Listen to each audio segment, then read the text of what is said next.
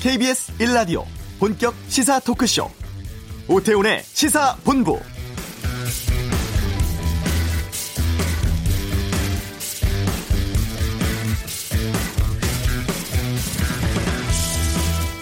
폭염을 피해서 많은 분들이 피서지와 그늘을 찾았던 지난 토요일 수만 명의 여성들이 성차별 중단을 촉구하며 광화문 광장에서 집회를 가졌습니다. 이른바 홍대 몰카 사건 이후 촉발된 네 번째 집회였는데요. 여성을 대상으로 한 불법 촬영 범죄자는 물론 촬영물을 거래, 유통하는 업체, 또 이를 다운받는 사람들도 처벌해야 한다. 편파 수사 등을 막아내기 위해 경찰과 고위직 공무원의 여성 비율을 늘려야 한다. 이런 요구를 사단했다고 합니다. 하지만 과도한 남성 혐오 표현이 담긴 구호가 불편했다. 정작 주장을 담아낼 바깥 세상과의 소통은 부족했다. 이런 지적도 나오고 있는데요. 오태훈의 시사본부 잠시 후 여성 집회 현장 취재한 저희 시사본부의 오귀나 PD와 함께 현장 상황 또 이면 등을 살펴보겠습니다. 김경수 경남도지사의 드루킹 특검 소환 소식 노변의 시사법정에서 다루고 2부 민주평화당 정동영 신임 당대표 연결의 소감과 계획 듣겠습니다. 이번 주 정가 이슈를 전망하는 이수기의 정치 구말리도 준비되어 있습니다. KBS 라디오 오태훈의 시사본부 지금 시작합니다.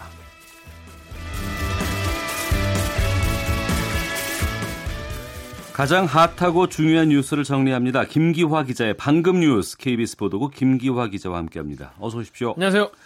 이 드루킹 사건에 연루된 김경수 경남 도지사 특검 출석했어요. 그렇습니다. 피의자 신분으로 출석했는데요.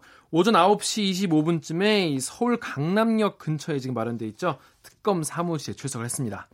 포토라인에 서가지고 아, 이번 사건 관련해서 본인이 누구보다 특검을 먼저 도입하자고 했다라면서 특검보다 더한 조사에도 당당하게 임하겠다고 여러 차례 밝혔다라고 말했습니다.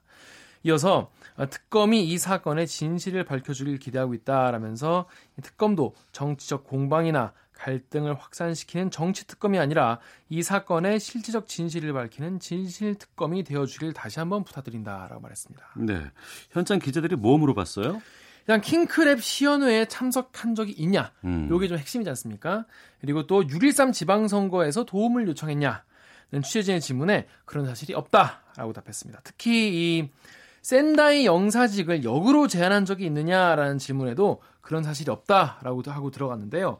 이게 이 드루킹 측이 오사카 총영사 다, 자리를 달라고 하지 않았습니까? 이제 그쪽 자기 쪽인 사람한테 그쪽 자리를 요청해 달라라고 했는데 도지사가 김도지사가 이걸 거절한 다음에 오히려 이 지방 선거를 도와주면은 네. 어, 오사카 총영사는 못 주고 센다이 영사는 줄 수 있다 이렇게 역제안했다고 특검이 보고 있기 때문입니다. 네. 지금 한창 조사가 진행 중일 것 같은데 상황을 그렇습니다. 좀 알려주세요. 어, 보통 이렇게 어, 소환을 하면요 네. 보자마자 이제 특검이 먼저 티타임이라고 하죠. 먼저 면담을 좀 하고 이러이러하게 앞으로 진행될 것이다. 면담을 하고 보통 조사를 하는데 지금은 이번에는 본격적으로 바로 조사를 했다고 합니다. 예, 아무래도 좀 시간이 좀 부족하기 때문인데요. 특검팀이 김 지사에 적용한 혐의는 크게 두 가지입니다. 먼저 드루킹의 댓글 조작에 대한 업무 방해의 공범 혐의입니다. 음. 특검팀은 김 지사가 이 드루킹 일당의 댓글 조작 프로그램 킹크랩의 존재와 성능을 사전에 알았다고 보고 있습니다. 이에 따라 이 드루킹의 댓글 조작도 김 지사가 승인 혹은 지시한 것으로 판단하고 있습니다. 아, 하지만 아까 말씀드렸다시피 어, 자신은 보지 못했다라고 주장을 하고 있죠. 두 번째는 공직선거법 위반 혐의인데요. 특검팀은 김 지사가 6.13 지방선거를 도와주는 대가로 지난해 12월에 드루킹 측에 이 센다의 영사 자리를 제안한 것으로 파악하고 있습니다. 아까 말씀드렸다시피 김 지사는 이것도 말이 안 된다라고 주장하고 있는데요. 드루킹 측이 영사 자리를 제안받았다라고 주장한 시점이 지방선거보다 6개월 전인데 네. 이 당시에는 본인이 선거 출마 여부조차 불투명했던 때라는 겁니다. 그래서 어, 김 지사는 앞서 취재진에게 취재진에게도 지방선거에서 도움을 요청한 사실도 없고 영사직 제안한 사실도 없다라고 답했습니다. 알겠습니다. 싱가포르에서 열린 아세안 지역 안보 포럼 ARF가 끝났는데 네. 북한의 비핵화에 대한 의장 성명 채택됐죠. 그렇습니다. 아세안 지역 안보 포럼이죠. ARF에 참석한 각국의 외교 장관들이 완전한 비핵화에 대한 공약과 추가적인 핵과 미사일 시험을 하지 않는다는 맹세를 이행할 것을 북한에 촉구했습니다.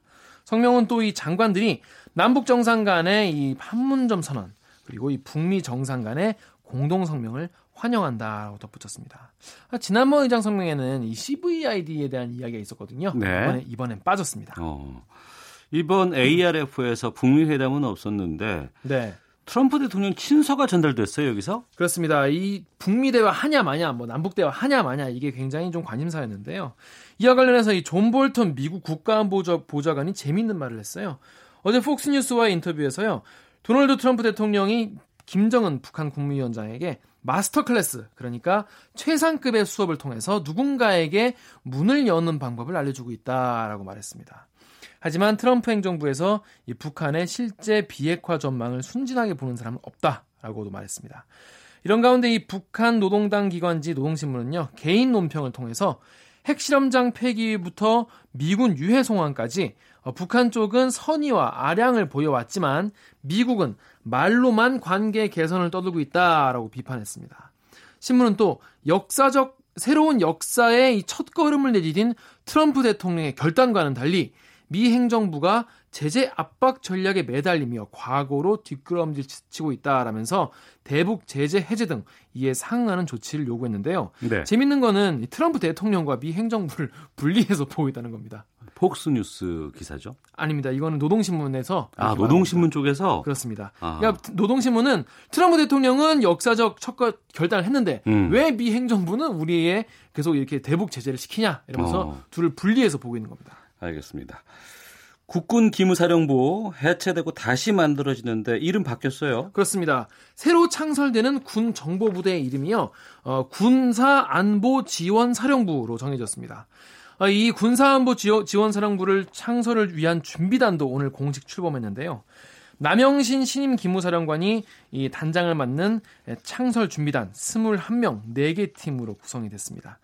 아, 이번에 새로 제정될 이 군사 안보 지원 사령부령에는 정치적 중립 의무, 민간인 사찰 금지 등의 의무가 담길 것이라고 설명했습니다. 또 감찰실장에 대한 조항도 생겼는데요. 현역 군인이 아니라 2급 이상의 군무원, 검사 혹은 고위 감사 공무원으로 보임되도록 규정했습니다. 네.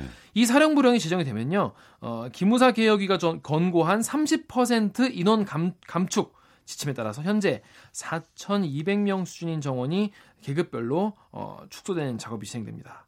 이 과정에서 어, 현재 지금 기무사에 있는 인원들이 전부 다 기존 부대로 복귀하고요.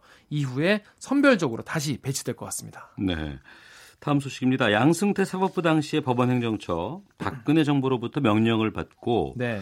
법리 전략을 짠 정황이 담긴 문건이 나왔다면서요. 네, 테러 방지법 기억하시죠? 예, 예. 예, 당시에 그 리퍼트 전 미국 대사에게 이 김기종 씨가 이제 커터 칼로 이렇게 공격을 해 가지고 그때 난리가 나지 않았습니까? 이를 계기로 당시 여당이던 새누리당이 테러 방지법을 입법해야 한다라고 공론했었는데요. 예, 이거 워낙 이 테러 방지법에 담긴 그 내용 자체가 인권 침해적인 요소가 많아가지고 네. 당시에 굉장히 논란이 컸습니다. 그런데 법원행정처가 음. 이에 대한 입법 전략을 짜고요.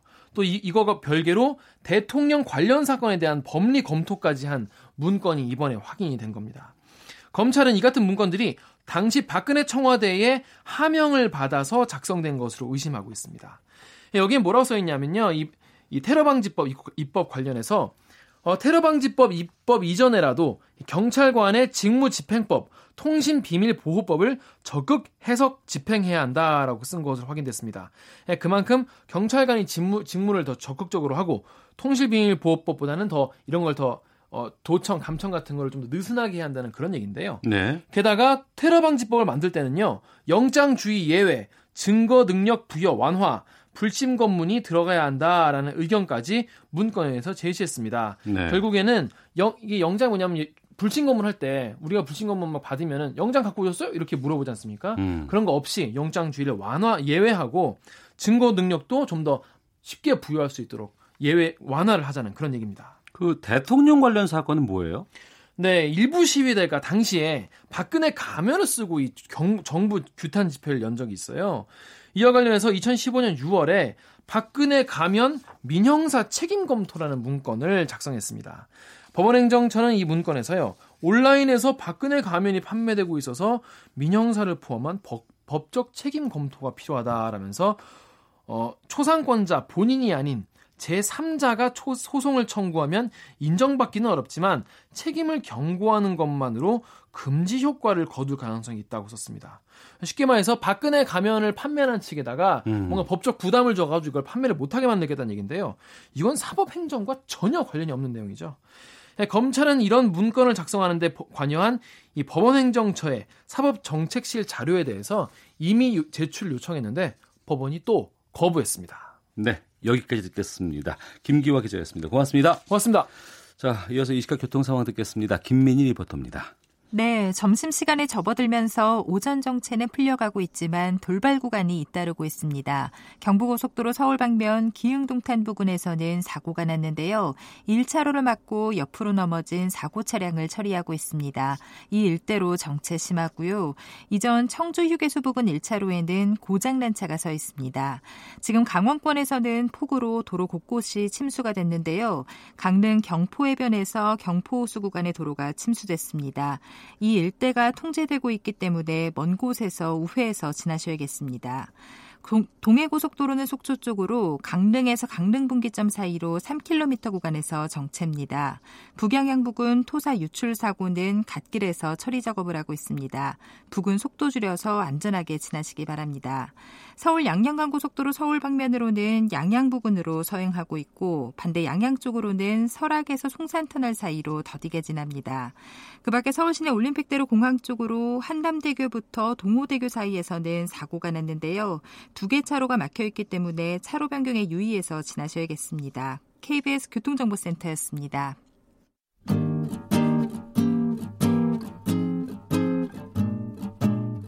KBS 1라디오 오태훈의 시사본부 여러분의 참여로 더욱 풍성해집니다.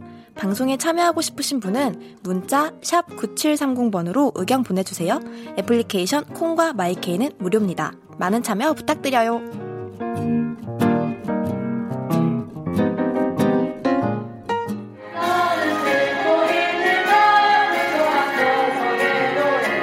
다들 목적은 같지만 각각 다른 스탠스를 가지고 참여하기 때문에 라면 여염하지 말고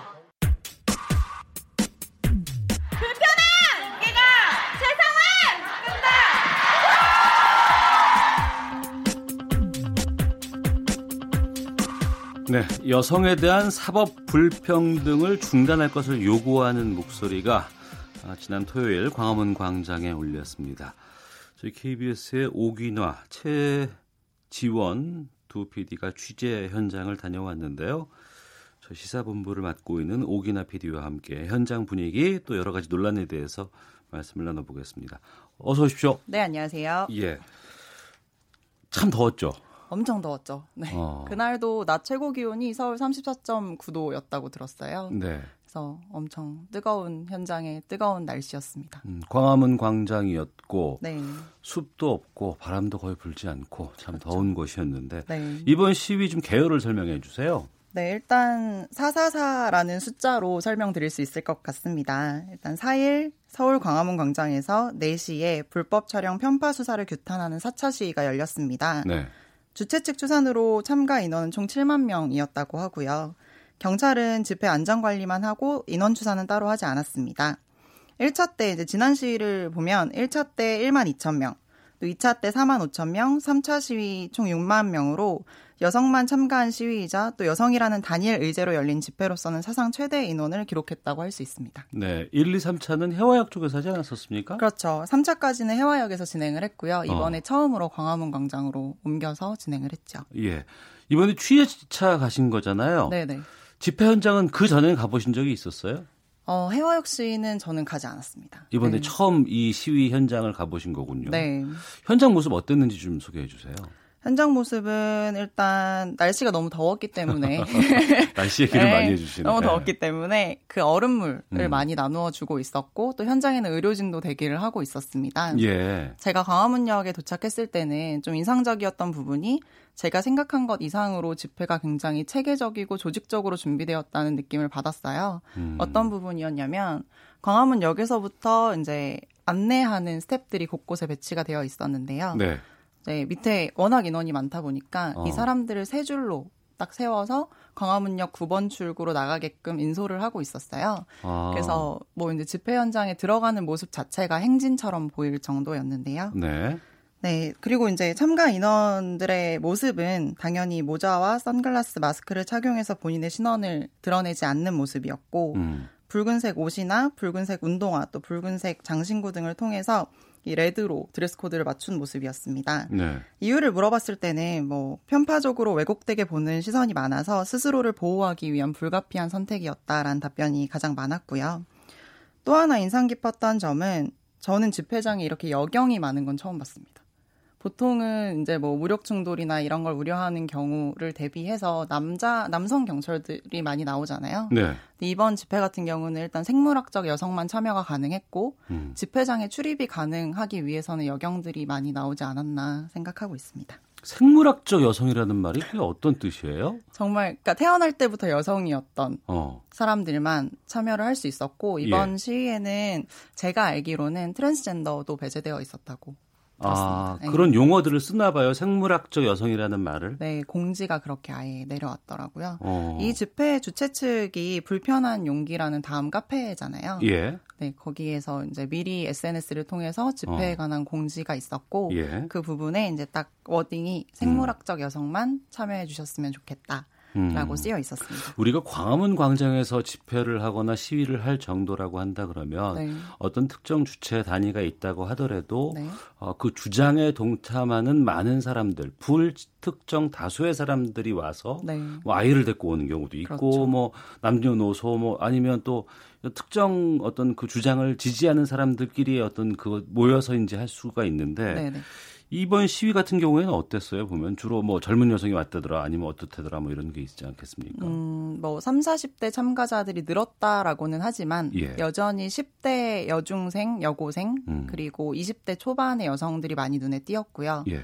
그리고 지역에서 온 분들도 굉장히 많았어요. 음. 제가 이 카페에서 주최를 한 건지는 모르겠지만 음. 뭐 광주, 대구, 뭐 울산 이런 식으로 해서 관광버스를 대절해서 올라오고 다 같이 참여를 했다가 이 시위가 끝나고 갈 때도 뭐 대구 분들 한꺼번에 쫙 어. 버스 타고 가시고 광주 분들 이렇게 가시고 뭐 이런 네 조직이 형성이 되어 있더라고요. 예. 그 현장에서 참가하신 분들 직접 만나셨죠? 네. 목소리도 좀 들으셨을 것 같은데. 네네. 네. 이제 주로 물어본 건 일단 참여 동기가 저는 궁금했어요. 주최를 음. 한 이유 플러스 참가를 한 이유. 근데 이제 아무래도 시위의 발단이 홍대 몰카 사건이다 보니까 불법 촬영과 가, 관련해서 이제 우리가 생활에서 겪을 수 있는 일들에 대한 이야기가 많았는데요. 한번 들어보시겠습니다. 아무래도 화장실을 갈 때 가장 많이 느끼는 것 같아요. 저희가 생리적으로 당연히 해결해야 하는 문제이고 그만큼 기본권이 보장돼야 되는 문제인데 화장실을 갈 때마다 이제 벽에 구멍이 있나 없나부터 살펴야 되고 나의 이런 영상들이 인터넷상 떠돌까봐 항상 걱정을 하고 어쩔 때는 그냥 구멍 많아도 급하니까 해결을 하면서도 아, 내 인터넷을 누군가 보겠구나 생각을 할 때마다 많이 힘들고 그럴 때 가장 피부로 느끼는 것 같아요. 저희는 인형도 아니고 장난감도 아닌데 눈요깃거리가 된다는 게 좀 기분이 안 좋더라고요. 이렇게 몰카 보는 것도 사실 저희를 동등한 사람이 아니라 그냥 사람보다 그 아래 어떤 하등한 것으로 보기 때문에 사적인 장소를 훔쳐볼 생각을 하는 게 아닌지. 네. 그러니까 이분들이 주장하는 것이 불법 촬영 범죄에 관련돼서 이제 주장들이 좀 많이 있는데 네. 그 공중 화장실에 구멍이라는 얘기는 뭡니까? 그러니까 뭐 경험해 보시지 않으셨겠지만 예. 공중 화장실에 가면 뭐 문, 뭐 옆에 벽 이런데 작은 구멍들이 뚫려 있습니다. 어. 물론 거기에 모든 카, 모든 구멍에 다 카메라가 설치되어 있는지는 잘 모르겠지만 어쨌든 여성 입장에서는 그런 부분들이 굉장히 의심스러운 상황이기 때문에 음. 뭐 화장실에 들어가자마자 휴지로 그곳부터 막고 뭐 생리적인 현상을 해결한다라고 말씀하시는 분들도 많고요.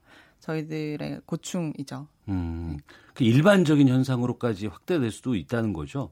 그렇죠. 그래서 어. 이 몰카의 대상이 뭐 특정인이 아니라 여성 모두가 될 수 있다라는 부분에 초점이 맞춰져 있습니다. 이번 시위 음. 역시. 어, 아무래도 이제 2일 20대 참가자가 좀 많이 있지 않을까 싶은 생각이 들고. 네. 또 이들이 생각하는 이 페미니즘에 대해서 뭐 학교에서 배운 내용과도 좀 밀접한 연관이 있지 않을까 싶기도 한데 어떻습니까? 네, 이제 뭐 어릴 때부터 접한 교육 내용이 사실 우리의 인식에 굉장히 큰 영향을 미치잖아요. 그럼에도 불구하고 페미니즘에 대한 정의가 저마다 달라서 이번 시위의 어떤 부작용을 또 낳고 있지 않나라는 생각이 드는데 음. 제가 이제 뭐 페미니즘 교육을 학교 다니면서 배우, 받은 적이 있냐라는 질문에 대한 답변도 한번 들어보겠습니다. 중고등학교 때는 사실 제대로 된 페미니즘을 예, 배운 적은 없었던 것 같아요. 전 여중 여고 나왔는데도 불구하고 페미니즘 교육 받은 적도 없고 오히려 여자라면 정숙해야 되고 노출을 하면 안 되고 뭐 이런 엄격한 학교 교칙의 아래에서 교육을 받았어요. 네. 시위 현장에 가보면 남성에 대한 과한 조롱이 있다더라. 아니면 또 반정부적인 내용이 담겼고, 어, 뭐 대통령을 무슨 뭐 지적하는 뭐 그러한 뭐 용어도 나왔다더라. 뭐 이런 얘기 많이 들었었는데, 이번 광화문에서는 어땠습니까? 네, 이런 논란이 3차 해화역 시위 당시에 굉장히 문제가 됐던 부분인데요. 이거를 주최 측도 이미 인지를 하고 있는 것 같았습니다. 불편한 용기 측에서는 피켓 문구에 대한 제재를 선언했고요. 그래서인지 실제로 문제가 되었던 문구들은 거의 보이지 않았습니다. 하지만 그럼에도 불구하고 행인들의 반응은 부정적인 경우도 많았거든요. 음. 이 의견과 주최 측의 입장까지 한번 들어보겠습니다. 저는 정확히는 잘 모르겠는데 여성 집회에서 나온 문구들이 좀 부적절한 것들이 많고 그런 것 같아서 정치적으로 이용되는 게 아닌가 이런 생각 좀 들긴 해요. 대다수의 남자를 다 막 싸잡아서 얘기하고 막 이런 것들 댓글 분위기도 그렇고 좀 편파 수사다 뭐다 하는데 우리나라 대통령도 편파 수사 아니라고 분명히 얘기를 했음에도 자신들의 주장만을 앞세우는 것 같아요 저는. 근데 언론에서는 이렇게 여성들이 외쳐서 퍼져나가는 목소리들보다는 특정 단어에 집중하고 특정 성향에 집중하는 보도가 굉장히 많았잖아요. 심지어는 이 단어들 중 대다수는 저희 시위에서 언급하지도 않았던 내용들이었고요. 근데 이런 왜곡된 보도들이 결과적으로 저희를 또다시 거리로 나오게 하는 원동력이 되지 않았나 생각합니다. 그 정부가 이들의 주장처럼 그 네. 불법 촬영에 대한 여러 가지 대책 같은 것들도 많이 내놨지 않습니까 그동안? 네, 정부가 불법 촬영에 대한 대책을 내놨지만 뭐 그런 것들이 있었죠. 몰카 탐지기를 구비해서 전수조사를 하겠다라든지 아니면 웹하드 유통업자 또한 공범으로 인정하고 음. 처벌을 음. 하겠다 등등의 방안이 있었지만 이런 것들은 근본적인 대책이 아니라는 반응이었습니다. 네. 또뭐 국회에 계류 중인 법안들을 통과시키는 것이 먼저다라는 음. 의견도 있었고요. 특히나 이번 정부 대책에 있어서는 웹하드 유통을 언급하는 분들이 많았는데 불법 촬영 또 웹하드 유통 디지털 장의사로 이어지는 이런 카르텔을 법적으로 처벌해야 된다라는 네. 이야기들이 있었습니다. 음. 마침 이번 시위에서 신지혜 녹색당 공동운영위원장을 만날 수 있었는데 신지혜 씨의 의견도 한번 들어보겠습니다. 저는 이거는 그 문제의 근원을 해결할 수 있는 대책들은 좀 아니라고 봅니다. 실제로 국외의 유통망을 잡지 못한다고 하더라도 일단 할 수 있는 거는 국내 유통망부터 잡아야 되지 않겠느냐. 그리고 법적으로 그 유포자와 그다음에 이 웹하드 플랫폼, 그다음에 소지자 이 세 그룹을 모두 다 처벌할 수 있도록 거의 아청법에 가까운 강력한 그법 어, 개정이 필요하지 않을까 싶습니다. 지금 한국의 페미니즘은 아직도 갈 길이 멀어요. 지금 여성들이 이야기하고 있는 게 근본적인, 그러니까 여성의 신체의 권리를 인정해달라, 우리의 인권을 보장해달라라고 하는 일이거든요. 어, 비판보다 이 페미니즘이 한국의 페미니즘이 왜 지금 일어나고 있는지 집회가 왜 지금 펼쳐지고 있는지 목소리를 잘 들어줬으면 좋겠다는 것이 제 바람입니다. 네, 이 시위를 언제까지 이어갈까요? 뭐 글쎄요 기간으로 뭐 언제까지다라고 딱 정하는 의견은 단 하나도 없었습니다. 음. 주최 측 계획과 일단 참가자의 참여 의사 한번 들어볼까요? 저희는 목소리를 내지 않고 싶어도 계속 낼 수밖에 없다고 생각을 해요. 대한민국 사회에서 불법 촬영이 정말 범죄로 완전히 인식이 변화하는 날까지 저희는 목소리를 낼 수밖에 없다고 생각합니다. 저는 위대한 혁명가는 아니지만 제가 할 수 있는 한 할 수 있는 거라면 참여하고 행동하는 게 맞다고 봐서 이건 어차피 저희의 생존권과도 관련된 문제라서 계속 이게 10차가 되든 11차가 되든 특별한 사유가 없는 한 계속 참여할 것 같습니다. 네. 이게 딱 뭘 뭘 해달라라고 네. 확실하게 딱 하나만 드러나는 것이 아니고 우리 사회 전반에 퍼져 있는 것들을 많은 부분들을 좀 다뤄야 되기 때문에 좀처럼 이 시위가 그, 뭐 금세 끝날 수 있는 상황은 아닌 것 같네요. 그렇죠. 이제 제가 참가자와 이야기를 했을 때 좀 기억에 남는 말이 있었는데 우리는 어쨌든 여성의 인권이라는 음. 큰 목적하에 모였지만 각자가 원하는 것들이 조금씩 다르고 입장이 다르고 방법이 다르기 때문에 이 시에 문제가 생길 수밖에 없다. 이렇게 음. 얘기를 하더라고요. 그런 것처럼 우리가 이제 뭐 특정 구호나 문구에 집중을 하기보다는 여성 인권이라는 본질에 집중해서 왜 이 더위에도 여성들이 나와서 목소리를 낼 수밖에 없었는지에 대해서 조금 더 생각해 봐야 되지 않을까. 음. 네, 이렇게 느꼈습니다. 알겠습니다. 아, 지난 토요일이었습니다. 폭염 속 4차 여성 집회가 있었던 광화문 광장 현장 다녀온 오기나 PD와 함께 말씀 나눴습니다. 오늘 말씀 고맙습니다. 감사합니다.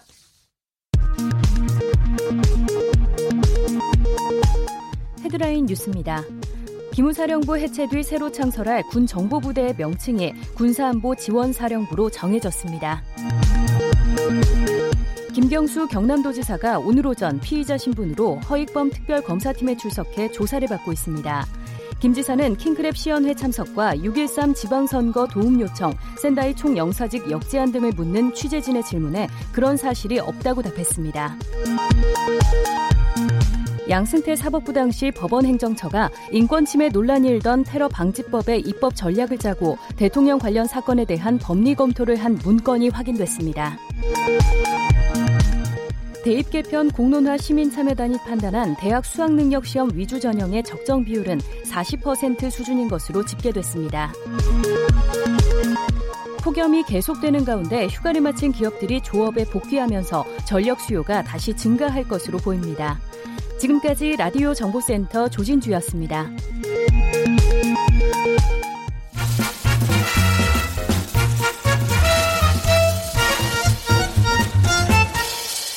오태훈의 시사 본부.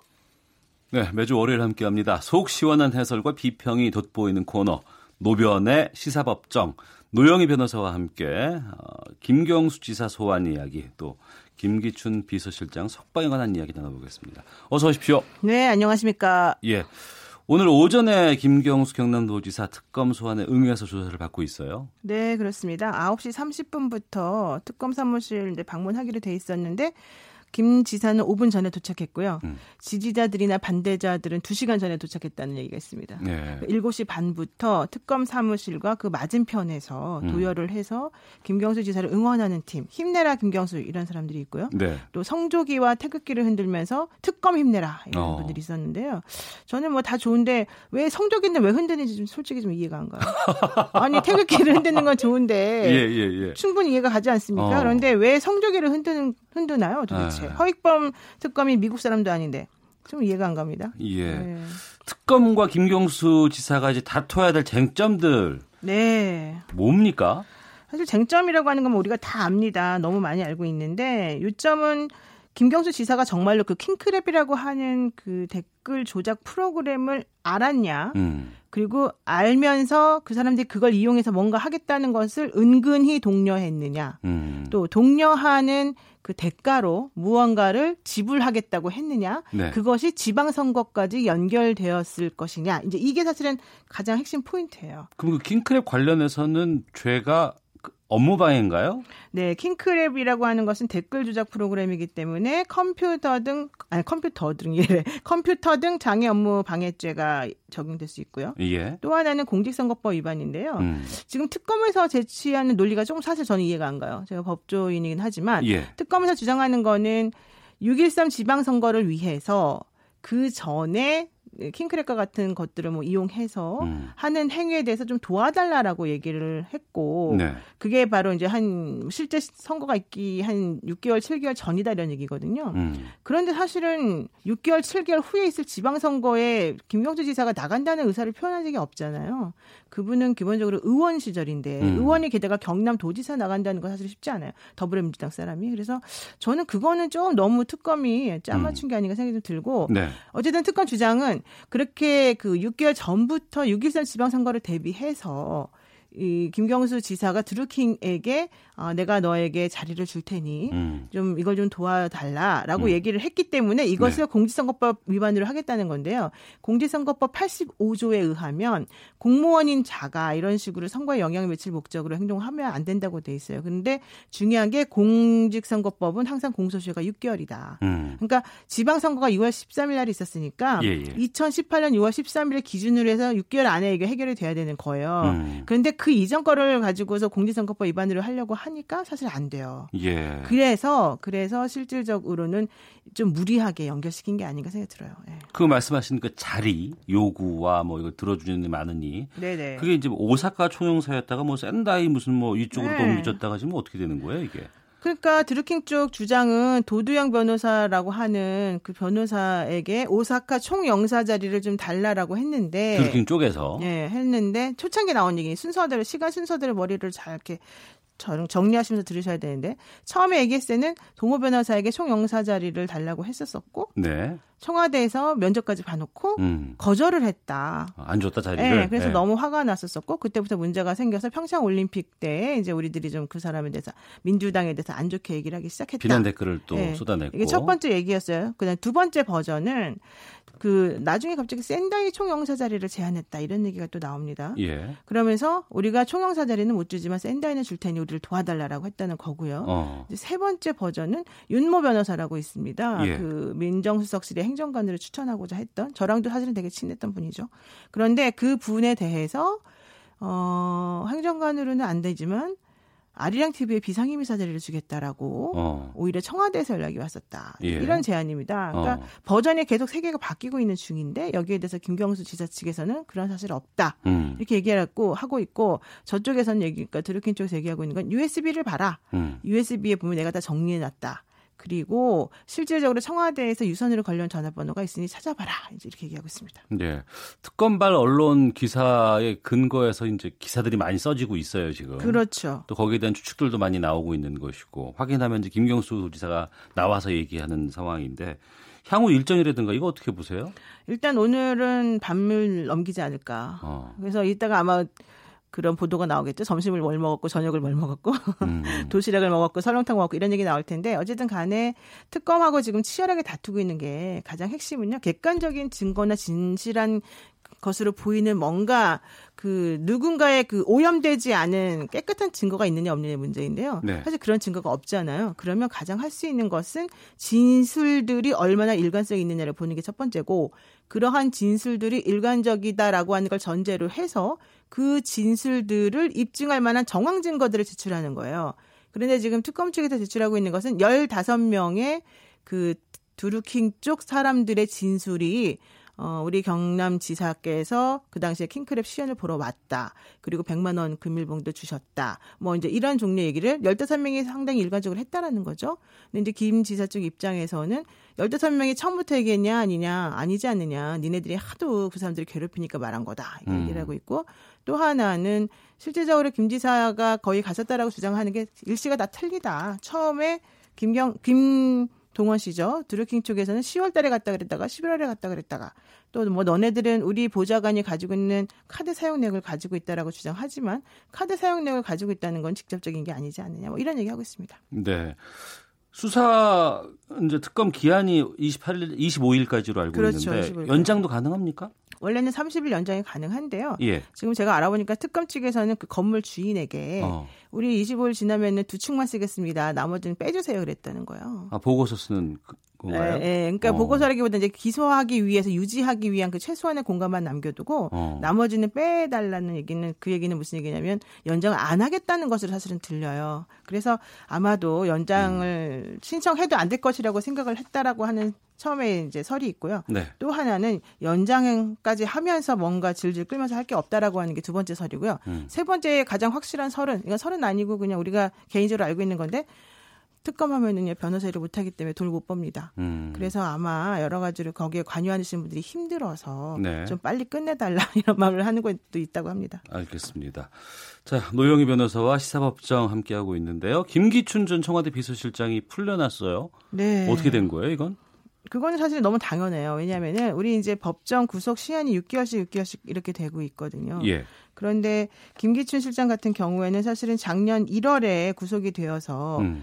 2심에서 1심에서도 실형을 선고받았고 2심에도 실형 선고받았어요. 그러면 네. 원칙적으로는 구속이 되어서 실형이 선고받았으면 그냥 그대로 쭉 가면 돼요. 음. 특별하게 뭐 구속 기간을 신경 쓸 필요가 없는데 네. 문제는 이분들이 그 법정에서 땅땅땅땅 당신 3년 처음이다, 4년 처음이다라는 것 때문에 구속된 게 아니라 음. 그 자리에 영장을 통해서 구속이 된 사람들이라는 거예요. 어. 그러면 판결을 선고할 때 이미 구속 영장에 의한 선고가 이루어진 사람이었고 구속이 된 사람이기 때문에 판사들은 내가 당신들에게 실형을 선고하니 그 구속영장의 효력을 없애고 내 선고에 따라서 이제 구, 교도소에서 생활하세요라고 하지 않아요. 음. 그 얘기는 무슨 얘기냐면 그 유효, 유효 한 징역형의 선고는 있지만 아직 확정이 안 된 상태이기 때문에 그거는 펜딩 상태에 놓여 있는 거고 실제는 구속영장 기간이 만료되는 그거에 맞추어서 그 전에 재판을 끝내든지 아니면 내보내든지 둘 중에 하나라는 얘기죠. 네. 그래서 옛날에 최순실 씨 같은 경우에도 그래서 문제가 생겨서 추가로 이제 특검에서 다시 영장을 선고했었고 박근혜 대통령도 음. 마찬가지였거든요. 근데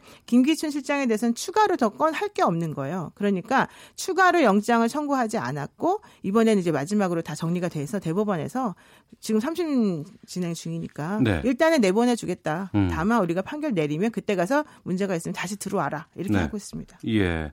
그러면 김기춘 비서실장은 지금 잠시 나와 있는 상황일 수도 그렇죠. 있는 거고. 잠시 나와 있죠. 예. 향후 거치는 어떻게 되는 거예요? 그런데 이제 잠시 나와 있는 상황이기 때문에 원칙적으로 대법원은 사실은 재판을 안 하니까 뭐 나와서 심리를 받아라 이러지 잘 않고요. 예. 아주 중요한 거 아니면 나오기도 뭐 안 나오는 경우가 대부분이거든요.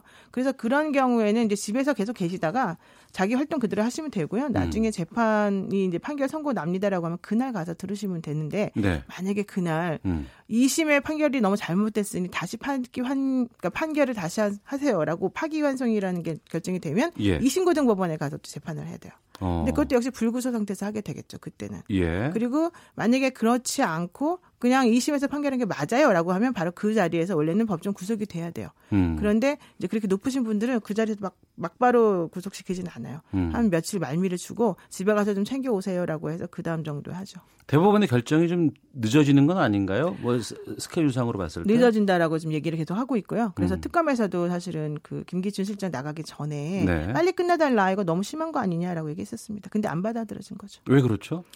사실은 이제 일정이라고 하는 게 많잖아요. 우리 이번에 또 사법파동 겪어서 아시겠지만 음. 대법관 14명이 삼단입니다. 얼마나 아. 일이 많으신지 예, 힘드십니다. 그분들이. 예, 알겠습니다. 어, 시사법정 노영희 변호사와 함께했습니다. 말씀 고맙습니다. 네, 고맙습니다. 예, 1부 순서는 여기까지고요.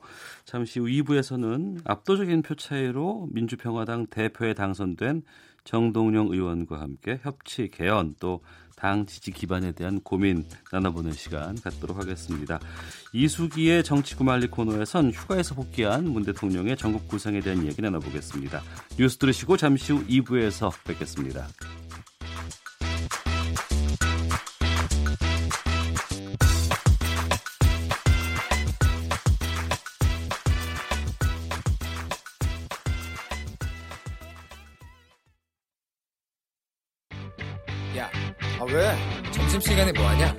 자야지.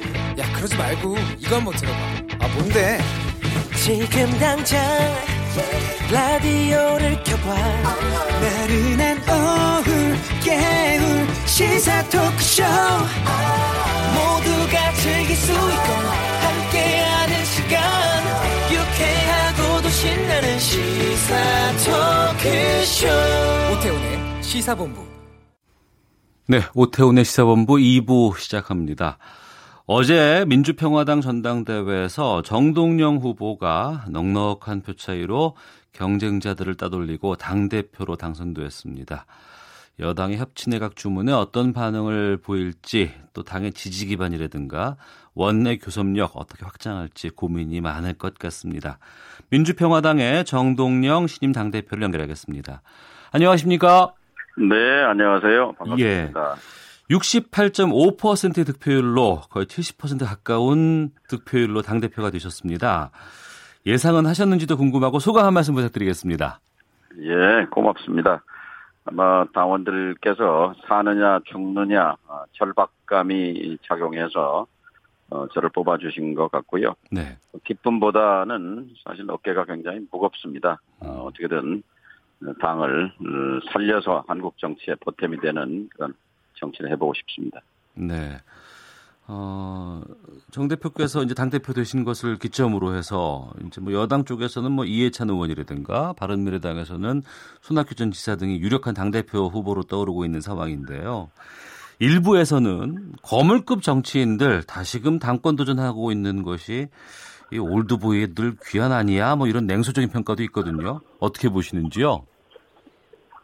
정신이 얼마나 젊은가 중요하다고 생각합니다. 예. 생각이 예. 얼마나 젊은가. 어. 근데 저는 정치를 해오면서 줄곧 쇄신파, 개혁파로 정치를 해왔습니다. 항상 현상을 변경하고 뭔가 새로운 변화를 만들려고 음. 어, 조직 내에서 또는 어, 정치권 내에서 또 대한민국을 바꾸기 위해서 행동해왔다고 생각합니다. 생각의 나이는 아마 굉장히 젊은 정치인이라고 저는 생각합니다. 네. 첫 오전 취임 최고위원 회의를 부산의 한진중공업 영도조선소에서 하셨어요? 네, 지금 어, 한진 영도 어, 한진중공업에 갔다가 예.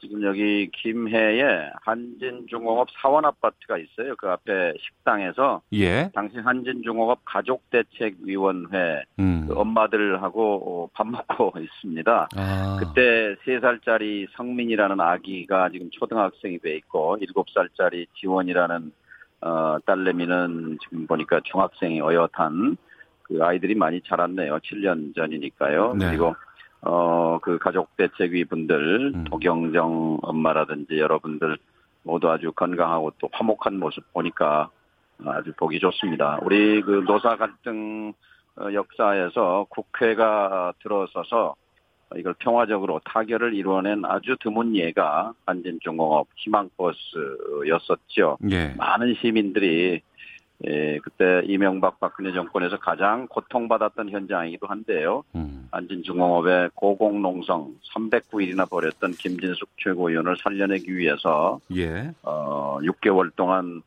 다섯 차례 희망버스가 부산으로 부산으로 수만 명의 시민들이 연대했던 음. 그런 아름다운 우리 시민운동의 한 모델이기도 했지요. 네. 오늘 부산을 찾은 것은 어, 민주평화당이 단순히 호남당이 아니라 호남이 표방하는 가치, 더 많은 민주주의와 더 많은 평화, 음. 삶의 평화를 위해서 그 가치를 실현하겠다는 점도 있고요. 네. 또 시민들의 그런 연대를 통해서 어떤 문제를 해결해낸 그런 그 모델을 다시 되새겨 보고자 하는 뜻도 있습니다. 네.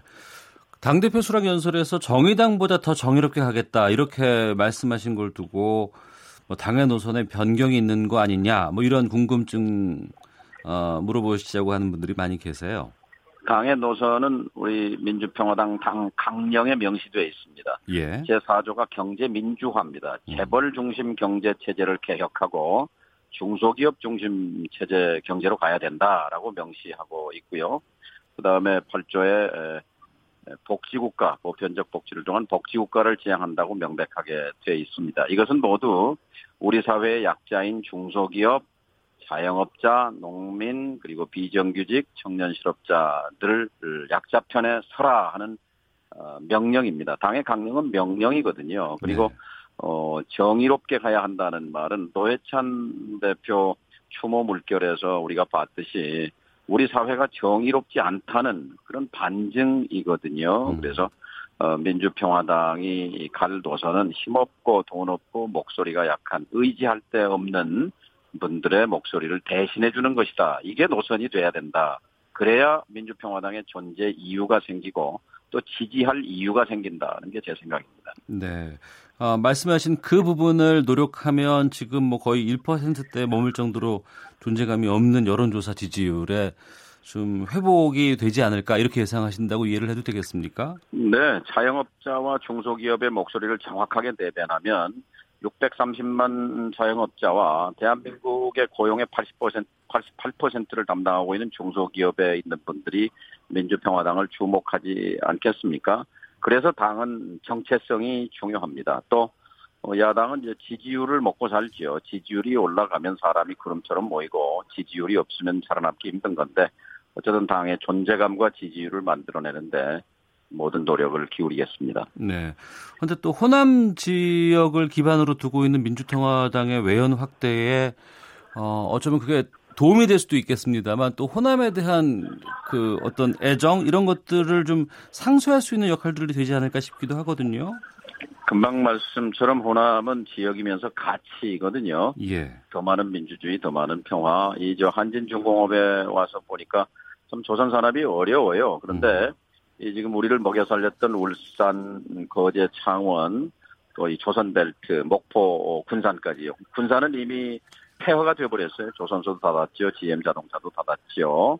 그리고 목포는 뭐 아무거나 아무것도 없는 입장이고 음. 또 그나마 있는 지금 어 창원, 거제, 울산도 지금 잘못하면 러스트벨트화 녹슨 공업지대가 될 판인데요. 네. 그런 위기감 때문에 찾은 점도 있습니다. 여기에 영원한 구분이 따로 있을 수 없죠. 다시 조선 산업의 재부흥을 통해서 우리의 일자리를 만드는 것이 정치의 목적이라고 생각합니다. 네. 일각에서는 평화당의 좌클릭 행보, 대여 협치 행보가 시작된 거 아니냐 이런 분석도 있습니다. 향후 대여 관계는 어떻게 예상을 하시는지요? 3단계 연대론인데요. 예. 첫째, 선거제도 개혁을 위해서 어, 민주평화당이 선봉에 서겠습니다. 그래서 어, 자유한국당을 설득하고 견인하고 또 민주평화당은 기왕의 당론입니다. 이렇게 해서 5당 연대를 이끌어내서 선거제도를 바꾸는 것은요, 어, 우리의 먹고 사는 문제를 해결하는 가장 빠른 길입니다. 70년 전에 총선을 시작해서 70년 동안 낡은 제도입니다. 그 결과 양극화와 불평등이 심화된 우리 사회가 됐는데요. 30년 전에 우리는 대통령 뽑는 제도를 직선제로 바꾸어서 박정희 체제와 전두환 체제를 청산했어요. 이제 30년 만에 국회의원 뽑는 제도를 바꿔서 음. 가령 소상공인들이 광화문에 모여서 권기 대회를 할 것이 아니라 소상공인 정당을 만들어서 10% 지지를 받으면 30명의 자영업자들이 국회에 들어갑니다. 농민들이 이, 타는 가뭄 속에서 어, 농민의 농민을 대변해 줄 사람을 찾는 것보다 농민당을 만들어서 국회에 가면은 5%만 지지를 받아도 15명의 농민이 국회의원이 됩니다. 청년당, 환경당, 여성당 이렇게 다당제 민주주의가 복지국가로 가는 지름길입니다. 음. 아, 그리고 이것이 합의제 민주주의를 통해서 정치에 대한 국민적 어, 신뢰를 높이는 길이 될 것입니다. 이제 우리 대한민국 국민은 그런 정치를 가질 권리가 있고 그럴 만한 시대가 됐습니다. 올해 안에 선거제도 개혁을 반드시 이뤄내겠습니다. 마침 문희상 국회의장께서 선거제도 개혁에 지금 깃발을 들이셨어요. 어, 20대 국회가 역사에 남는 국회가 될 것이다 이렇게 독려하고 계시는데 네. 5당 연대를 이루는데 민주평화당이 앞장서려고 합니다. 네. 그 자유한국당 김병준 비대위원장과는 같이 참여정부에서 계셨었잖아요. 그때 제가 당 의장을 할 때 청와대 정책실장이셨기 때문에 네. 자주 뵀죠. 예. 보수 야당과의 관계는 어떻게 지금 갖고 가실 생각이신지요? 그러니까 제도 개혁 제도 개혁에는 우당과 적당이 따로 없다고 생각합니다. 어. 제도가 사상이라고 생각합니다. 제도를 바꿔야 그 어, 도랑을 타고 물이 흐릅니다. 물을 위에서 아래로 흐르잖아요. 이 도랑을 파줘야 합니다. 제도를 바꿔줘야 되는 거죠. 네. 그런데 선거 제도가 최상위 가치고 최우선 가치고 그다음에 이제 재벌 개혁 입법과 권력 기구 개편 입법 등 개혁 입법 연대가 필요한 거죠. 그게 2단계고요. 음. 그다음에 이제 3단계가 이제 함께 예, 뭐 협치 내각을 구성할 수도 있는 거고 이것은 3단계의 일이라고 생각합니다. 네. 선거구제 개편 어떻게 추진하실지 좀 구체적으로 좀 말씀을 좀 듣겠습니다. 예, 3년 전에요. 중앙선거관리위원회가 보다 못해서 어, 안을 만들어서 국회에 제출했습니다. 아, 현재 국회의원 300명을 200명은 지역에서 뽑고 100명은 비례대표로 해서 국민이 지지한 표만큼 의석을 나눠 갖는 거죠. 지금은요. 어, 국민의 지지와 상관없이 승자 독식입니다. 한 표라도 많은 사람들이 이제 국회에 들어가는데요. 네. 현재 제도에서는 예를 들어서 농민당을 만들어도 영남에서 호남에서 기존 정당을 이길 수 있겠습니까? 수도권에서 음. 어뭐 소수 정당이 살아남을 수가 없는 거예요. 그런데 대한민국 국민은 얼마나 다양하게 다원화된 사회가 아, 됐습니까? 그래서 어, 저는 이 중앙선관위가 제출한 안이 최상이라고 보지만 현실적으로 어, 국회의원들이 자기 지역구가 253개인데 200개로 줄이면 국회 통과가 안 되죠. 예. 그래서 253개 지역구를 건드리지 말고 음. 어, 100명의 비례대표를 늘려서 그렇게 되면 353명 국회의원이 좀 늘어나는데요. 예. 국민들이 이건 반대하지요. 그러나 예. 어, 이것을 10년 동안 국회 예산을 동결해서 300명에게 주던 대우를 어, 예산을 350명에게 나눠주면 아마 국민들은 동의할 겁니다. 같은 세경을 주고 머슴을 여러 명 쓰는, 쓰는 어, 쓰면은 어, 농사 짓는데 더 편하지 않겠습니까? 예. 국회의원은 머슴이나 마찬가지죠. 그렇게 해서 어. 국민들이 동의해 주시면 저는 70년 만에 이 선거제도 개편이 올해 안에 일어날 수 있다는 강한 희망을 갖고 있습니다. 예. 국회 예산은 동결하되 인원을 50명 더 늘리자. 예, 비례대표 100명으로 하게 되면요. 예. 그렇게 되면은 국민이 지지한 5%를 받으면 5%만큼 의석을 갖는 거고 10% 받으면 10%만큼 갖는 거고요. 음. 지금 300명 국회의원은요. 전부 국민들한테 받은 표가 48%밖에 안 됩니다. 알겠습니다. 나머지 52표는 2등으로 떨어졌거나 3등으로 떨어졌거나 국회에 못 들어왔어요. 음. 그러면 우리 국민 주권자의 의사가 48%만 대표되는 국회가 현재 국회입니다. 네. 그러니까 어, 이 주권자의 권리 확대 측면에서도 선거제도 예. 개편은 개혁은 필요한 거죠. 예. 그 노회찬 의원 사망하시고 나서 이제 원내 교섭단체 지위가 지금 상실된 상황이에요. 예. 국회 후반기에는 어떻게 지금 이끌어 가실 생각이신지요?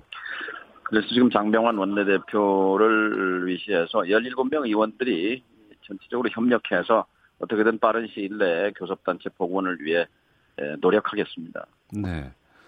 구체적으로 좀 여쭤도 될까요? 어떤 방식들이 있을까요? 네, 현재로서는 이제 호남에 있는 두 분의 의원이 있어요. 음. 예산 국회가 다가오는데 민주평화당이 이 교섭단체를 못 갖게 되면은 사실 예산 확보에도 엄청난 차질이 빚어지게 되거든요. 예. 그래서 지역 구민들로 이 지역에 있는 분들로서도 호남 출신 이용호 의원이나 손금주 의원에 음. 대해서 네. 아마 교섭단체 참여를 권유하는 그런 음. 움직임이 있을 거라고 생각하고요. 예. 또 노회찬 의원의 유지가 교섭단체 유지라고 생각한다면 그만한 몇 대의명분도 없다고 생각합니다. 네. 그래서 두 분을 중심으로 설득도 하고 또 울산에 김종훈 의원 계세요. 예, 예. 어, 근데 교섭단체는 뭐 정당을 합치는 게 아니기 때문에 음. 국회에서의 교섭력을 높이는 것이기 때문에 네. 저는 참여할 수 있다고 보는데 일단 어, 정의당과 협의를 해볼 생각입니다. 예. 그 입장이 중요하죠. 예. 협치내각 추진하겠다는 청와대 입장에 대해서 협치의 대상이 누구냐, 뭐 바른미래당이냐 이런 섭섭함도 좀 있지 않을까 싶은데 박선숙 의원 입각설에 대해서는 어떻게 보겠습니까? 저는 뭐 언론 보도만 음, 보고 아는 정도인데요. 예. 어, 금방 말씀드린 대로 1단계 선거제도 개혁 연대가 최우선이다. 그게 급선무다라는 것이죠. 선거제도 개혁 연대가 이루어져서 선거제도 개혁이 이루어진다면 다른 모든 것 100% 협력할 생각입니다. 음. 그러나 아, 이 선거제도 개혁 연대가 이루어지지 않는다면 어, 민주평화당으로서는 입장을 달리할 수밖에 없는 거죠. 네. 선거구제 개저, 개편에 상당히 많은 관심과 집중을 하실 것 같습니다만 이것만 풀 수는 없지 않겠습니까? 뭐 개헌을 하겠다고 하면은 개헌에 여러 가지 담을 내용들이든가 일정 같은 것들도 포함을 해야 되지 않을까 싶은데요. 개헌은 의견이 분분하기 때문에요. 이거 담아내기가 쉽지 않습니다. 그래서 음. 또 어, 선거제도 개혁이 더 우선입니다. 예. 아 그리고 어, 문재인 대통령께서 지난번에 개헌안을 국회에 내면서 이렇게 말씀했어요. 음. 선거제도 개혁에 여야가 합의한다면 분권형 권력 구조를 양보할 생각이 있다. 이렇게 말씀도 했고, 음. 또 더불어민주당은 당론이기도 하고 문재인 대통령의 공약이기도 하고 당선 후의 국정 중점 과제이기도 합니다. 또 고 노무현 대통령께서는 어, 대통령 한 번 하는 것보다 선거제도 개혁이 더 중요하다 이렇게 강조하신 바도 있지요. 음. 어, 그래서 어, 명분이나 또 실제 국민들의 이 양극화 불평등을 줄이고 먹고 사는 문제를 해결하기 위해서는 선거제도를 바꾸는 것이 핵심이다. 개헌보다 더 중요하다. 네. 하는 것이 제 생각입니다. 예. 그러면 그 살짝 달리 생각을 해보면 개헌이 힘드니까 선거구제 개편만 하겠다 이런 입장으로 이해를 해도 되겠습니까? 아닙니다. 아닙니다. 선거제도 개편에 합의한다면 음. 그러면 어, 개헌도 쉬워지는 거죠. 왜냐하면 어, 문 대통령께서 이미 선거제도 개편에 개혁에 합의한다면 네. 분권형 권력 구조를 양보할 생각이 있다고 말씀했기 때문에 네. 그렇다면 지금 자유한국당은 개헌을 원하거든요. 또 음. 저희도 원합니다. 아, 네. 아, 그러면 개헌 국면이 열리게 되는 거죠, 자연스럽게. 네. 앞으로 민주평화당이 좀 가장 집중할 정책이 있다면 무엇을 말씀하시겠습니까? 100년 가계 특별법 제정 운동을 시작하려고 합니다. 내일은 어, 용산 참사 가족들과 함께 기자회견을 하려고 합니다. 또 마음 편히 장사할 수 있는 상인들의 모임 맘상모 회원들과 그리고 최근에 궁중족발 사건의 그 윤경자 사장님 그리고 소상공인 연합회 등과 함께 기자회견을 통해서 국회에서는 100년 가계 특별법을 발의하고 또 사회 운동을 통해서 좀 음, 여기에 에너지를 불어넣으려고 합니다. 100년 가계 특별법이라는 것은 임차인의 권리, 세 들어간 사람의 권리를 임, 임대인, 세 준 사람의 권리와 대등한 것으로 어, 만들어야 한다는 것입니다. 이것은 100년 전에 1921년에 일본이 차지 차가법을 제정해서 예. 어, 세든 사람 임차인을 약자로 규정하고 임차인을 보 임차인의 권리를 대등하게 만들었습니다. 일본이 100년 전에 한 것입니다. 그래서 일본에 가면 100년 넘은 우동집이나 소바집이나 가게들이 많이 즐비하잖아요. 이것은 곧 건물주에게도 이익이 됩니다. 음. 우리 지금 서울 강남의 가로수길이나 홍대 앞길이나 연남동이나 또 종로 거리 보면은 점포 정리 임대문이 공화국이에요. 그래서 어 이것은 어 우리 자영업을 해도 먹고 살 수 있도록 국가가 해야 할 최소한의 역할이라고 생각합니다. 쫓겨나지 않을 권리를 어, 입법을 통해서 어, 반영하고자 합니다. 예, 알겠습니다. 자, 오늘 말씀 고맙습니다. 예, 감사합니다. 네, 민주평화당의 정동영 신임 당대표였습니다. 헤드라인 뉴스입니다. 문재인 대통령은 오늘 오후 2시 청와대에서 수석 보좌관 회의를 열고 최저임금 인상에 따른 후속 대책을 논의합니다. 검찰 과거사위원회가 김학의 전 법무부 차관의 별장 성접대 의혹에 대해 재조사를 권고한 가운데 시민단체들이 검찰 재수사를 촉구하고 나섰습니다. 중국에서 원료를 수입해 국내에서 제조한 고혈압제 발사르탄에서도 발암 가능 물질이 기준치 이상으로 검출됐습니다. 반도체 가격 하락 등으로 내년에는 명목 수출 증가율이 실질 수출 증가율을 밑돌 수 있다는 전망이 나왔습니다. 앞으로 보험 설계사와 연예인도 실업급여를 받을 수 있게 됩니다. 지금까지 라디오 정보센터 조진주였습니다. 이어서 기상청의 송소진 씨입니다. 오늘의 미세먼지와 날씨 정보입니다. 현재 공기는 대체로 깨끗한 상태입니다. 대기 확산이 원활해서 오늘 전국적으로 미세먼지 농도는 좋음에서 보통 수준을 유지하겠습니다. 한편 동해안 지역은 동풍의 영향으로 지금 비가 오고 있고 내륙 곳곳에는 대기가 불안정해서 소나기가 내리고 있습니다. 밤까지 내륙 지역에는 5에서 50mm 정도의 소나기가 오겠고요. 동해안 지역은 내일 새벽까지 곳에 따라 80mm 이상의 다소 많은 비가 내릴 전망입니다. 전망이어서 주의를 하셔야겠습니다. 한낮 기온은 서울, 대전, 대구 35도, 광주 36도, 부산, 제주 33도 등으로 오늘도 폭염이 이어지겠고 동해안 지역만 강릉 29도, 속초 28도 등에 머물며 어제보다 10도 안팎 떨어져 폭염이 주춤하겠습니다. 내일도 전국 곳곳에 소나기 소식이 있는데요. 열기를 식히기에는 부족해서 내일 낮 기온도 오늘만큼 오르겠습니다. 또 밤 사이에는 열대야도 많은 지역에서 나타나겠습니다. 현재 서울의 기온은 34.1도입니다. 미세먼지와 날씨 정보였습니다.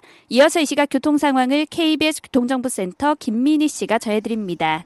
네, 지난주가 휴가의 절정을 보였지만 이번 주도 휴가 계획하신 분들 많으실 텐데요. 현재 서울 양양간 고속도로 양양 방면 정체는 설악 부근에서 송산터널 사이로 9km 구간에서 길어져 있습니다. 반대 서울 쪽으로는 양양 부근과 또 강촌 부근에서 밀리고 있는데 이 사이 바란 4터널과 바란 2터널에서는 각각 승용차 관련 사고를 처리하고 있습니다. 2차 사고 나지 않게 주의해서 지나셔야겠습니다. 영동고속도로도 강릉 쪽 인천 쪽 정체가 늘면서 진부 부근에서 진부 2터널 사이와 또 둔내터널 부근에서 속도 줄입니다. 중부 내륙고속도로 양평 쪽으로 문경 2터널 부근에서는 사고가 났는데요. 이 일대 2km 구간에서 정체 심합니다. 경부고속도로 부산 쪽으로는 먼저 사고가 있었던 동탄 분기점 부근에서 정체되고 또 안성 부근과 옥천 부근에서 각각 작업 여파받아 속도 줄입니다. KBS 교통정보센터였습니다.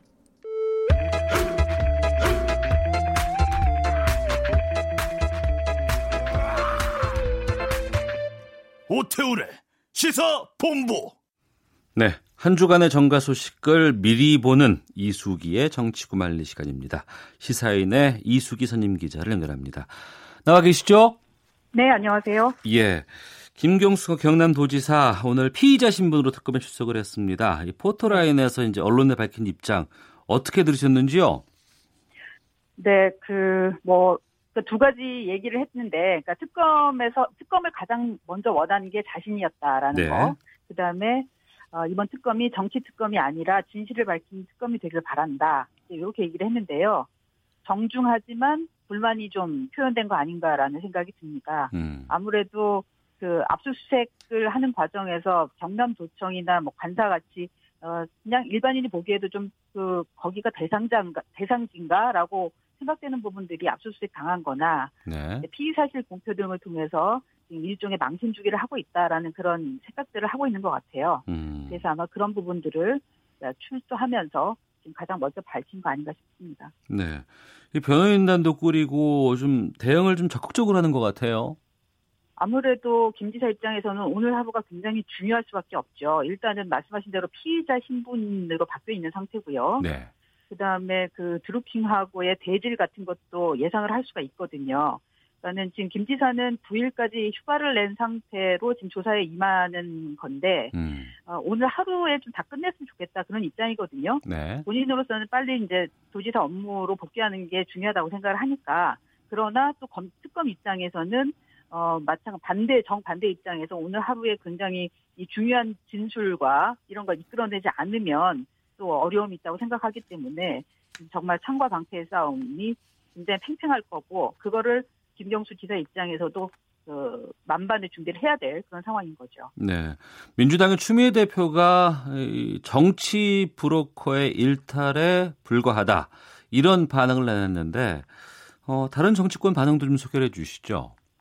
네, 말씀하신 대로 여권에서는 그래서 오늘 조사를 통해서 아마 결백이 분명해질 거다 이렇게 얘기를 하고 있지만 오히려 야당에서는 정반대 입장입니다. 특히 자유한국당에서는 어, 그동안에 김경수 지사가 어, 이러저러하게 입장을 좀 바꿔온 거 아니냐. 그러니까 그 부분에 대해서 유감을 좀 표명해야 될 거고 또 중요한 거는 이 윗선이 무언가가 밝혀져야 될 거다. 아, 그런 얘기도 하면서 특검이 만약에 필요하다면 연장해서라도 음. 이 부분에 대해서는 더 명백하게 밝힐 필요가 있다 이렇게 얘기를 하고 있고요. 바른미래당의 하채경 의원 같은 경우는 아예 김경수 지사를 출국 금지시키고 구속해야 된다 이렇게 좀 한 발 더 나간 그런 얘기까지 했습니다. 네. 그 특검 연장에 대해서는 어떻게 생각하세요 지금? 지금 상황은 특검에서는 일단은 기한 연장 안 한 상태에서 성과를 냈으면 좋겠다라고 생각을 하고 있는 것 같은데요. 네. 그러나 이제 만약에 오늘 조사 중에서 음, 많은 부분들이 나오고 더 필요하다고 생각할 경우에는 연장을 하겠다는 생각도 뭐 열려 있는 거죠. 음. 근데 야, 야권에서는 특히 어, 연장을 해서라도 지금 해야 된다는 쪽으로 계속 얘기를 하고 있어요. 네. 자유한국당 아까 말씀드린 대로 자유한국당도 그랬고 바른미래당에서도 좀 얘기를 하고 있고 그래서 이 연장 부분은 열려 있는 것 같습니다. 예. 일부의 노영희 변호사는 좀 알아보니까 임대 계약을 뭐 한 한 두 층 남겨놓고는 안 한다고 또 했다고 하더라고요. 네. 네. 그러니까 특검의 입장은 빨리 저, 그러니까 성과를 냈으면 좋겠다는 생각인 것 같은데요. 알겠습니다. 그런데 뭐 그거야 수사를 해봐야 되는 상황이니까요. 예. 닷새간의 휴가를 마치고 문재인 대통령 오늘 오후 수석보좌관 회의로 공식 업무에 복귀합니다. 아, 후반기 전국 운영 구상 어디에 방점을 찍을 것으로 예상하세요? 아무래도 이제 말씀하신 대로 오후 2시에 지금 수보회의를 하는데요. 어, 당 당장은 뭐 폭염 관련 대책들을 좀 내놨으면 좋겠다라는 얘기들이 있었지 않습니까? 예. 지금 뭐 전기요금 오늘부터 고지서가 지금 나간다는데 7월 거. 음. 어 그래서 일단 전기요금 부담을 좀 감경시키는 방안으로 대책이 나오면 아마 다음 달 요금에서 좀 깎아주는 식으로 그렇게 얘기들이 되는 것 같은데요. 이와 관련한 그 가장 그 서, 서민들이 지금 관심사기 때문에 이 부분에 대한 대통령의 입장이 나오는지를 좀 봐야 될 것 같고요. 예. 어, 그리고 그동안에 계속 논란이 됐던 이 최저임금 인상 이후에 그 서민 자영업자들이 좀 겪는 어려움을 어, 떻게 경감시켜 줄 것인가에 대한 그 민생 경제 살리기와 관련된 대책들하고 음. 또 하반기에 가장 중요하게 여기를 이 혁신 성장 그래야지 혁신 성장이 돼야지 이 최저임금 인상 부분에 대한 것도 좀 여러 가지 면에서 상쇄될 수 있다고 보기 때문에 그 부분에 대한 대책들에 지금 치중할 걸로 보이고요. 뭐 신임 대법관 임명장을 수여하는 거나 이 한반도 평화와 관련된 그런 행보들을 보이는 거나 이런 부분들도 이제 단기적, 중장기적으로 어, 해서 대, 통령의 대책이 좀 나올 걸로 보입니다. 네. 그 송영목 국방부 장관의 거취가 뜨거운 감자로 지금 부상한 상태입니다. 그 기무사령관 이석구 전 기무사령관 경질을 한 걸 보면 송 장관 유임한 거다 이런 분석도 있고 또 오히려 송 장관의 교체 가능성이 커졌다 이런 정 반대 견해도 있거든요. 네. 그러니까 사실 그 하극상 그 국회에서 하극상 장면이 연출되기 전까지만 해도 어 대체적으로는 이 그, 정질이 아니라 유임하는 쪽으로 예. 어, 무게가 실렸었거든요. 왜냐하면 어. 국방 개혁을 위해서는 송 장관이 여전히 필요하다라는 쪽이었었는데 이제 그 하극상이 연출된 이후에 청와대에서 나온 그 김의겸 대변인의 발언 때문에 예. 이제 어, 좀 기울어지고 있는 거죠 경제적으로. 그때 나온 게 대통령의 말씀이었는데 이 송영무 장관을 콕 찍어서 송영무 음. 장관을 비롯한 이 계엄령 문건 보고 경위와 관련된 사람들에 대해서도 잘말 잘잘못을 따져보겠다 네. 이렇게 얘기를 했거든요. 이제 이게 결국은 음, 경제 쪽에 좀 무게가 실린 거 아니냐라는 어, 이런 판단이 나오면서 그, 그, 이 후임에 대한 얘기가 지금 나오고 있는 상황인데요. 그러나 어쨌든 청와대는 8월 1일, 2일 계속 그 확정된 사안이 없다. 음. 그리고 대통령의 결심 사안이고 모든 가능성이 열려 있다. 이런 쪽으로 기자들한테 지금 그 문자를 보내고 있어요. 예. 그래서 일단은 좀 열려 있는 상황인데 결국 핵심은 이 국방 개혁 앞으로의 국방 개혁과 관련해서 이 송영구 장관이 어느 정도나 필요한 건지, 음. 그다음에 대안이 없는 건지, 대안이 있다면 아마 그 부분에서 어, 경제 쪽으로, 교체 쪽으로 갈 거고요. 네. 대안 부분이 지금 마땅치가 않은 상황이면 약간은 시간을 더 줄 수도 있다라는 그런 생각을 해봅니다. 네. 조금 전에 민주평화당 당대표로 선출된 정동영 의원과 인터뷰를 했습니다. 네. 아침에 최고위원 회의를 그 부산까지 가서 지금 네, 한진중공업에 가서 했죠. 예. 상당히 많은 변화를 지금 그 노리고 계신 것 같은데 근데 그 정동영 대표의 어, 취임으로 인해서 민주평화당 글쎄요 국민들에게 좀 많은 지지를 좀 받을 것으로 예상하세요 어떠세요? 일단 그러니까 정동영 대표 입장에서는 본인이 예전에 열린우리당 그 당 대표를 하면서 예. 지지율을 굉장히 낮았던 지지율을 어, 급속도로 올렸던 경험이 있기 때문에 음. 본인이 그 부분에 대해서 어, 다시 한번 좀 해보겠다라는 생각이 있는 것 같고, 네. 어, 아마도 이제 당원들도 그런 생각을 해서 68%라는 지지를 한 거 아닌가 싶어요. 음. 왜냐하면 어, 당초에는 수치가 이 정도로 나오지는 않을 거라는 예상들이 더 많았었거든요. 네. 그 당의 의원들이 지지하는 사람들이 정 의장이 좀 적었고 음. 다른 후보들에 대해서 좀 그 지지가 더 많았 많았거든요. 네. 특히 이제 박지원 그 의원하고는 뭐 박지원 의원이 안티 정동영 이 운동을 많이 했기 때문에 그랬었는데 이제 68%가 나왔다는 거는 결국 현역 의원들보다는 밑에 당원 대의원들의 그 지지가 더 있었다는 얘기인데 음. 그건 그만큼 이제 정동영 대표가 갖고 있는 중량감 네. 그다음에 그, 그 전에 대선 후보와 집권여당 대표를 했을 한 경험을 바탕으로 당을 좀 이끌어 달라 이런 건데요.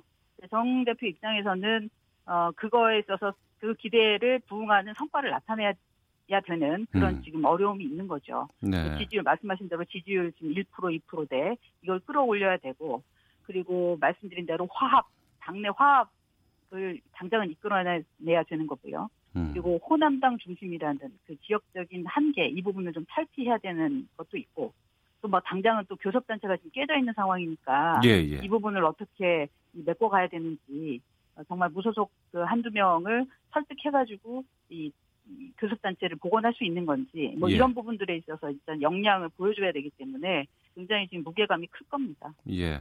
말씀하신 그 내용도 다 말씀을 하셨어요. 그렇게 좀 해보려고 한다라고 하셨는데 네.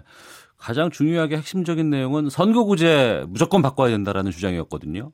네, 그게 이제 그 그동안에 박지원 의원은 오히려 그 역, 여당과의 당대당 통합 음. 이런 부분들을 여러 번 얘기를 했고 어, 무게를 싣고 있었고 어, 현역 의원들은 좀 그러니까 민주평화당 소속의 현역 의원들은 그쪽에 더 기대를 하고 있는 게 많은 것 같아요. 네. 왜냐하면은 2020년 총선에 지금 구도로 가면은 오히려 호남에서 그 민주평 민주 어, 더불어민주당 후보들과의 싸움에서 좀 밀릴 수도 있다는 음. 그런 그 불안감이 좀 있는 것 같거든요. 네. 반면에 이제 당협위원장이나 이런 분들은 오히려 음. 출마라는 그런 기회를 갖는 게 지금 민주평화당 그대로 가 출마하는 게 더 낫다라고 생각하기 때문에 음. 그게 이제 현역과 어, 비현역 간의 지금 차이들이 있어요. 네. 근데 이제 정동영 대표 같은 경우는 어, 당대당 통합보다는 여권과는 전략적으로 연대하는 것. 이를테면 정책이나 이런 뭐 평화나 어, 한반도 부분, 경제, 에 있어서 이런 부분들은 전략적 연대를 한다 하더라도 네. 당대당 통합을 하지는 않겠다. 오히려 선거구제 개편을 통해서 독자 생존하는 쪽으로 가겠다라는 쪽이 강하기 때문에 음. 앞으로 아마 여권과의 관계가 어, 그, 그런 측면에서 나타날 수 있다. 라고 보면 될 것 같습니다. 예. 한편 그 손학규 바른미래당 그 전 선거대책위원장이 당 대표 출마 결심했고 하태경 의원에 이어서 김영환 전 의원, 이준석 위원장이 뭐 출마 의사를 밝힌 것으로 알려져 있는데 이 손학규 전 위원장의 당권 도전은 어떻게 봐야 될까요? 아무래도 뭐 마지막 기회라고 생각하는 거 아닌가 싶은데요. 네. 어, 그동안에 손학규 전 위원장이 제3의 길이라는 거를 제일 먼저 얘기했고 끊임없이 이 제3의 길을 얘기를 해왔는데 에, 그러려면은 현재 이 다당제 구도를 키워가는 게 굉장히 중요한 거죠. 음. 손전 위원장 입장에서는 어, 그런데 이제 당 안에 현재 음, 본인이 보기에는 대안이 마땅치 않다고 생각하고 또 어, 이른바 안심, 그러니까 안철수 전 대표의 생각이 본인한테 있다고 보고 또 여야 모두 지금 경륜 있는 인사들이 대표로 선출되는 그런 흐름이 있기 때문에 본인 입장에서는 이번에 마지막 기회로 생각하고 어 출마를 결심하는 거 아닌가 싶은데요. 네. 다만 정치권은 안팎에 이 손학규 타이밍이라는 게 있잖아요. 어. 끊임없이 뭔가 중요한 결단을 할 때마다 큰 일들이 터져서 예, 예. 그래서 예, 본인의 이런 어 뉴스가 묻히는 그런 상황이 돼버려서 네. 이번에도 만약에 출마 선언을 한다면 어, 타이밍을 어떻게 할지 그 부분이 음. 제일 고심 고민할 것 같습니다. 예, 요 질문만 드리고 마무리 지어야 될 것 같은데 이재명 지사의 네. 부인 김현경 씨의 녹취 파일 공개되면서 주말 내내 시끄러웠습니다. 네. 여기에다가 또 김사랑 씨의 정신병원 강제 입원 의혹까지 파문을 낳고 있는데 그 이재명 지사를 둘러싼 논란 이고 어떻게 봐야 돼요?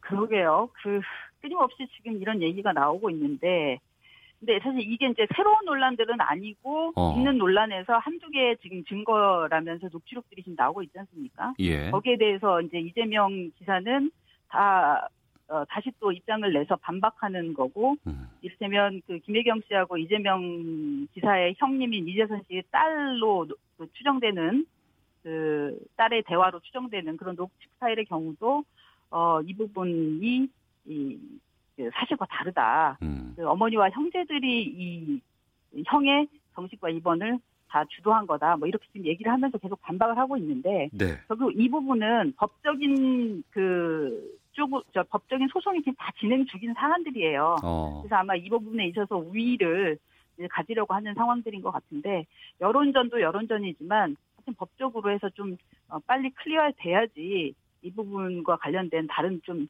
그 이 부분보다는 정치적인 자신들의 일에 좀 집중하는 그런 음. 상황으로 가지 않을까 싶습니다. 네.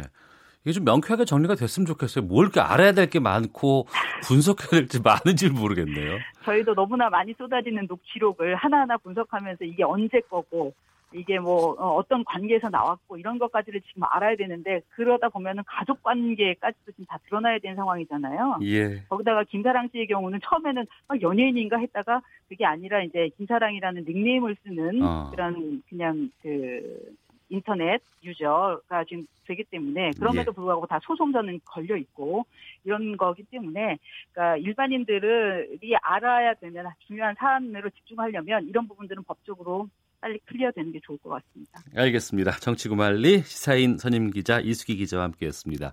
고맙습니다. 감사합니다.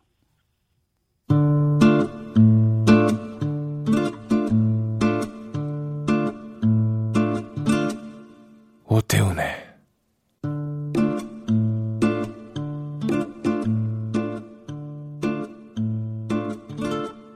시사본부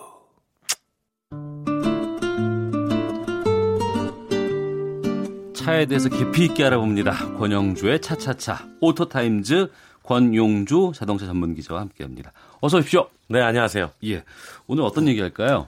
지난번에 기획재정부가 자동차, 승용차의 개별 소비세 내렸잖아요. 예. 거기에 담긴 이면 이야기 음. 좀 해볼까 합니다. 우리는 어, 세금이 내렸으니까 뭐 소비자한테는 당연히 뭐 차 구매 예정자한테 좋은 얘기죠. 네. 그런데 이제 여기에는 복합적인 음. 어, 말 못할 사연들도 좀 담겨 있습니다. 네. 우리가 자동차를 살 때 보면 차값이 네. 있고 네. 거기다가 이제 뭐 취등록세 있고 그렇죠. 거기 뭐 이제 개별 소비세 이런 것들도 포함이 되고 네네. 그게 꽤 돼요. 그 자동차를 제가 이렇게 표현하거든요. 세금 덩어리다. 어. 어, 실제로 잘 모르실 거예요. 자동차를 소비자 가격을 주고 사잖아요. 네. 그 안에 이미 음. 개별 소비세, 네. 개별 소비세 교육세, 예. 어, 부가세 어. 다 포함되어 있습니다. 차값에요? 그렇죠. 어. 우리는 소비자 가격이라고 알고 있지만 예, 예. 그 안에 이미 세금이 녹아 있습니다. 어. 그런 다음에 이제 등록할 때 말씀하신 것처럼 예, 예. 자치단체에 취득세 내야 음. 되고 뭐 할인도 받고 하죠. 그다음에 뭐 지역에서 살 때는 공채도 매입. 물론 이거는 네. 이제 의무적으로 사야 되긴 하지만 네. 뭐 되팔아 가지고 어. 조금 손해 보긴 하죠. 음. 이제 그런 것도 있고 그다음에 이제 우리 기름 쓰면서 유류세도 내고 그래서 보통 한 12가지 정도 자동차에 세금이 부과돼 있다. 그중에 이제 가장 제일 먼저 붙는 것 바로 개별 소비세죠. 이 개별 소비세 인하를 두고서 미래 수요를 당기는 것이라는 의견은 무슨 말입니까? 세금이 내려가면 네. 개별 소비세의 교육세도 같이 연동이 돼 있고요. 예. 부가세도 연동이 돼 있어요. 그러다 보니까 전체적으로 가격이 떨어집니다. 그러면 값세. 어. 아, 내가 지금 자동차 살 계획이 없는데 네. 찬스네. 기회다 해 가지고 1년 뒤에 사도 되는데 또는 6개월 뒤에 사도 되는데 음. 앞으로 몰려오기 시작합니다. 네. 그러면 개별 소비세 인하가 종료가 되고 음. 다시 환원이 딱 되면 예. 그때부터 수요는 다시 절벽으로 떨어져요. 그렇겠죠. 예, 그게 싸게 시... 사고 싶은 심리니까. 그렇죠. 실제로 2015년도에 한 6개월 정도 개별 소비세를 내린 적이 있었는데 음. 그때 12월에 딱 종료가 되는 달에 음. 월 판매 대수가 17만 대까지 올라갔습니다. 네. 근데 1월 달 딱 되고 나서 세율이 다시 환원되니까 13만 아, 대로 급락을 했거든요. 음. 이제 그 4만 대가 원래는 2016년도에 팔려야 되는 물량인데 음. 2015년도로 당겨진 거죠. 예. 그러니까 사실 이 개별 소비세 특히 승용차 부문의 세율 인하는 네. 매 정권마다 나와요. 어. 네, 이건 뭐 예외 없이 나옵니다. 예. 그래서 어, 누군가가 새로운 정권이 들어서면 이거 여야 가릴 것 없이 네, 언제는 내릴 것이다. 음. 아, 그러니까 그 타이밍을 좀 보자. 오히려 이런 기대 심리가 생겨나는 거죠. 아, 차를 구입하고자 하는 사람들은 그러한 관계들을 좀 알고 있으면 이래요. 좋겠네요. 네. 어. 대부분 보통 정권 초기에 많이 나옵니다. 예.